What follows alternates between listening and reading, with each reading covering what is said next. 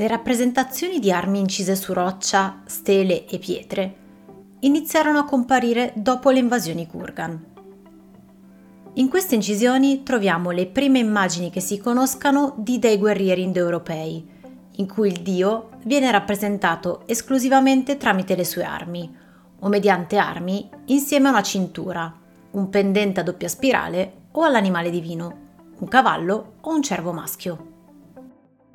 Le armi rappresentavano i poteri e le funzioni del dio e venivano adorate come rappresentazioni del dio stesso. Questa glorificazione del potere letale della lama affilata si accompagnava ad un modo di vita in cui sembrava fosse normale l'uccisione sistematica di altri esseri umani, così come la distruzione ed il saccheggio dei loro averi e l'asservimento e lo sfruttamento delle loro persone.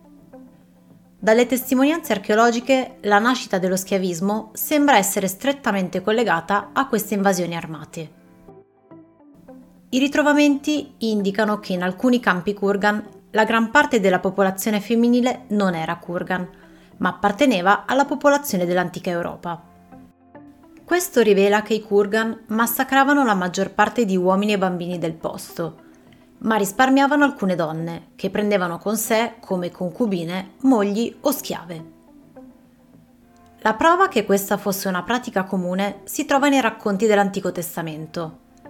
Per esempio, in Numeri, capitolo 31, versetti 32-35, leggiamo che nel bottino di guerra preso dagli invasori nella loro battaglia contro i Madianiti c'erano pecore, bestiame, asini e 32.000 ragazze che non avevano avuto rapporti con uomini. La violenta degradazione delle donne a una condizione di mero possesso maschile è documentata anche dalle pratiche di sepoltura Kurgan. A differenza delle tombe degli antichi europei, dove si trovavano pochi indizi di diseguaglianza sociale, in quelle Kurgan ci sono grosse differenze nelle dimensioni delle tombe e dei doni funerari. Accanto a uno scheletro eccezionalmente alto o con le ossa grosse, sono stati ritrovati scheletri di donne sacrificate, mogli, concubine o schiave del defunto. Solitamente lo scheletro maschile veniva sepolto con i suoi doni da un lato della tomba, mentre due o più individui erano raggruppati in quell'opposto. I corredi nelle tombe Kurgan contenevano oggetti ritenuti importanti non solo in vita, ma anche dopo la morte archi, frecce, lance, protodaghe da lance da taglio, asce di corna e ossa di cavallo. In queste tombe sono stati ritrovati anche oggetti simbolici come mandibole e zanne di maiale cinghiale, scheletri di cane e scapole d'uro o bovino. I nessi simbolici tra gli uomini e il cinghiale, il maiale ed il cane sono un capovolgimento del significato religioso che questi animali avevano nell'antica Europa, ove il maiale era il compagno sacro della dea della rigenerazione. Queste sepolture mostrano il grande valore sociale che si attribuiva alle tecnologie per il dominio e la distruzione e contengono anche la prova di una strategia di annientamento e assorbimento ideologico con l'appropriazione da parte degli uomini di importanti simboli religiosi che le popolazioni da loro soggiogate in precedenza associavano alla donna e al culto della dea. Dal meridione all'occidente, il panorama archeologico dell'antica Europa appare traumaticamente modificato. Vennero troncate tradizioni millenarie, città e villaggi furono disgregati, scomparve la ceramica splendidamente dipinta e con essa templi, affreschi, sculture, simboli e forme di scrittura. Insieme alle armi appaiono negli scavi tombe di capi e abitazioni che evidenziano chiaramente una stratificazione sociale, con la sovranità di un despota che diventa la norma. Gli insediamenti venivano spesso eretti sulla sommità delle colline ed erano frequentemente fortificati. La competizione per il territorio assunse un carattere bellicoso e si misero appunto per la guerra armi come le asce da battaglia.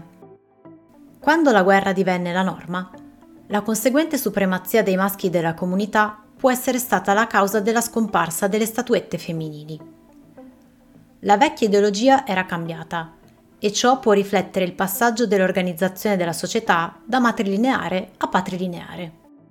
In seguito ad ogni nuova ondata di invasioni, non si verificò soltanto una devastazione fisica, ma anche un impoverimento culturale. Ci fu una massiccia distruzione materiale di case, templi, opere d'arte e manufatti splendidamente lavorati, che non avevano valore né significato per gli invasori barbari. Una quantità enorme di persone venne massacrata, fatta schiava o messa in fuga. In questo periodo iniziarono a crearsi culture ibride, basate sulla sottomissione dei rimanenti gruppi di antichi europei e sulla loro rapida assimilazione nell'economia pastorizia e nelle società stratificate e patrilineari dei Kurgan. Queste nuove strutture ibride erano di gran lunga meno avanzate tecnologicamente e culturalmente. L'economia si basava principalmente sull'allevamento del bestiame. Il vasellame era di qualità inferiore, straordinariamente uniforme. Le dimensioni minori delle comunità, che non superavano i 40 individui, indicavano un sistema sociale ristrutturato, di unità dedite alla pastorizia. Cominciarono ad apparire ovunque le fortificazioni e gradualmente le acropoli o i forti su collina sostituirono i vecchi insediamenti privi di mura. Dopo ogni invasione si trovano tracce sempre più numerose di distruzione fisica e di regresso culturale, e anche il corso della storia culturale risulta profondamente alterato. Mentre gli antichi europei cercavano di proteggersi dai loro invasori, iniziarono ad emergere nuove definizioni di cosa fosse normale per le due società ed ideologie. Il potere di dominare e distruggere mediante la spada affilata soppiantò gradualmente l'idea di potere come capacità di sostenere e alimentare la vita. Le conquiste armate non si limitarono a troncare l'evoluzione delle prime società di tipo mutuale. Quelle che non furono spazzate via vennero radicalmente trasformate. Gli uomini con il maggior potere di distruzione, i più forti fisicamente, i più insensibili, i più brutali, arrivarono ovunque al vertice, perché ovunque la struttura sociale si fece più gerarchica ed autoritaria. Le donne, fisicamente più piccole e deboli rispetto all'uomo, vennero gradualmente ridotte alla condizione che da qui in poi rimarrà immutata. Tecnologie di produzione e riproduzione controllate dall'uomo. Nello stesso tempo, la dea si trasformò in una semplice moglie o consorte di divinità maschili, che avevano la supremazia. Tramite un processo graduale di trasformazione sociale ed ideologica, la storia della civiltà dello sviluppo delle tecnologie sociali e materiali più avanzate era nel familiare e sanguinoso periodo che va dai Sumeri a noi, la storia della violenza e della dominazione. La fine di Creta è particolarmente inquietante e distruttiva. Dato che era un'isola, il mare per qualche tempo tenne lontane da Creta le orde guerriere. Ma alla fine giunse anche qui, e cadde l'ultima civiltà basata su un modello di organizzazione sociale mutuale. Durante il periodo miceneo, controllato dagli indoeuropei achei, l'arte cretese divenne meno libera e spontanea. Dalle testimonianze archeologiche si evince che la morte iniziò a destare maggiore preoccupazione e si trovano ovunque tracce di un gran dispendio di lavoro e di ricchezza per provvedere ai defunti reali e nobili, e ci sono anche segni di un aumento dello spirito guerriero. La conquista che ha di Creta sembra avvenne dopo una serie di terremoti e maremoti che indebolirono la civiltà minoica, ma questa è solo una delle teorie. Che fosse a causa di una conquista in seguito a terremoti, di un colpo di Stato o dei matrimoni di capi Achei con le regine di Creta, quello che è certo è che negli ultimi secoli della civiltà cretese l'isola finì sotto il dominio di re Achei, di lingua greca. La nostra conoscenza del periodo miceneo deriva in gran parte dalle cosiddette tavolette in lineare B, che rivelano che le divinità del successivo Pantheon dell'Olimpo, come ad esempio Zeus, Era, Atena, Artemide ed Hermes, venivano già adorate, anche se in forme e contesti differenti, e rivelano anche un connubio equilibrato tra divinità cretesi ed achee. Ma questo connubio miceneo di cultura minoica ed achea era destinato ad avere vita breve dalle tavolette di Pilo sappiamo che il re Miceneo era stato preavvisato dell'attacco di Pilo e che l'emergenza venne fronteggiata senza panico. Furono inviati muratori, presumibilmente per iniziare a costruire fortificazioni lungo la linea costiera. Per equipaggiare i soldati si raccolse quasi una tonnellata di bronzo che apparteneva ai santuari della dea, in una commovente testimonianza della crisi del passaggio dalla pace alla guerra. Ma fu tutto inutile e nell'entroterra, come nelle isole ed a Creta, vennero distrutte una dopo l'altra le conquiste di questa civiltà che raggiunse un primo apice dell'evoluzione culturale. I Dori a poco a poco conquistarono tutto il Peloponneso tranne l'Arcadia e proseguirono occupando Creta, Rodi e le isole circostanti. Entro l'undicesimo secolo a.C. fu tutto finito e dopo essersi ritirate sulle montagne, da dove per qualche tempo condussero azioni di guerriglia contro gli insediamenti dorici, le ultime sacche di resistenza cretese crollarono. Lo spirito che un tempo aveva reso Creta una terra ricca e amena abbandonò l'isola e con il tempo si sarebbe perso anche il ricordo dell'esistenza di donne e uomini sicuri di sé e della pace, della creatività e dei poteri della dea che sostengono la vita. La fine di Creta, circa 3000 anni fa, segna la fine di un'era che iniziò millenni prima. A cominciare dall'Europa, pressappoco tra il 4300 e il 4200 a.C., il mondo antico fu sconvolto da ondate successive di invasioni barbariche. Dopo il periodo iniziale di distruzione e caos, gradualmente emersero le società che vengono celebrate nei nostri libri di testo come capostipiti della civiltà occidentale. Dopo millenni di progresso nella nostra evoluzione tecnologica, sociale e culturale, stava verificandosi una spaccatura e la società stava diventando ovunque a dominio maschile, gerarchica e guerriera.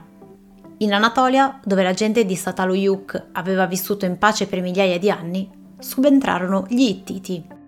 La dea era ancora venerata, ma era sempre più relegata alla condizione di moglie o madre di nuovi dei maschi della guerra e del tuono, e veniva addirittura trasformata in una patrona della guerra. La situazione era simile in Europa Mesopotamia e a Canaan. Non solo ovunque stavano diventando normali il dominio dispotico sancito divinamente e la bellicosità, ma ci sono anche prove che il periodo dal 1500 al 1100 a.C. fu contraddistinto da un intenso caos fisico, oltre che culturale. Una serie di violente eruzioni vulcaniche, terremoti e maremoti devastò il mondo mediterraneo e a questi terrori naturali si aggiunsero quelli causati dall'uomo. Dal nord i Dori si stavano spingendo sempre più nel cuore dell'Europa. In Anatolia il bellicoso impero ittita crollò sotto la pressione dei nuovi invasori. Questo spinse gli ittiti verso sud, in Siria.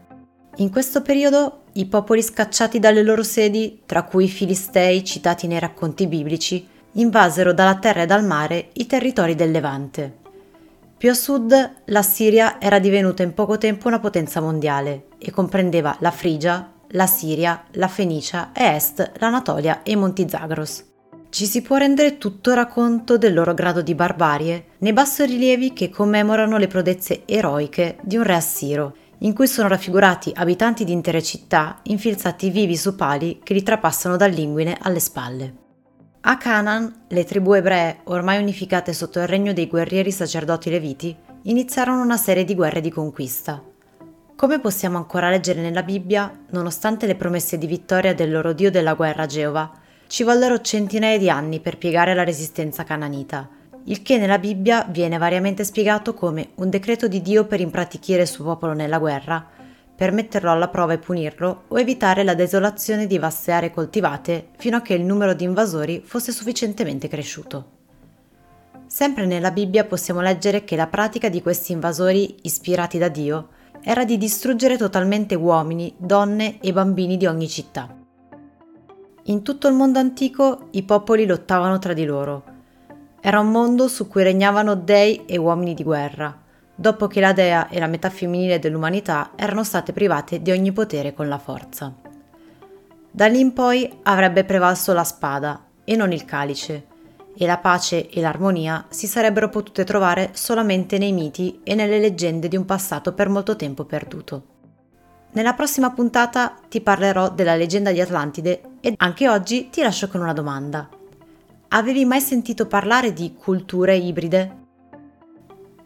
Fammi sapere se ti è piaciuta questa puntata e seguimi sulle mie pagine social de L'Essenza in cui potrai trovare approfondimenti ed informazioni aggiuntive. Mi trovi come Essenza Femminile Sacra su Instagram, Facebook e TikTok.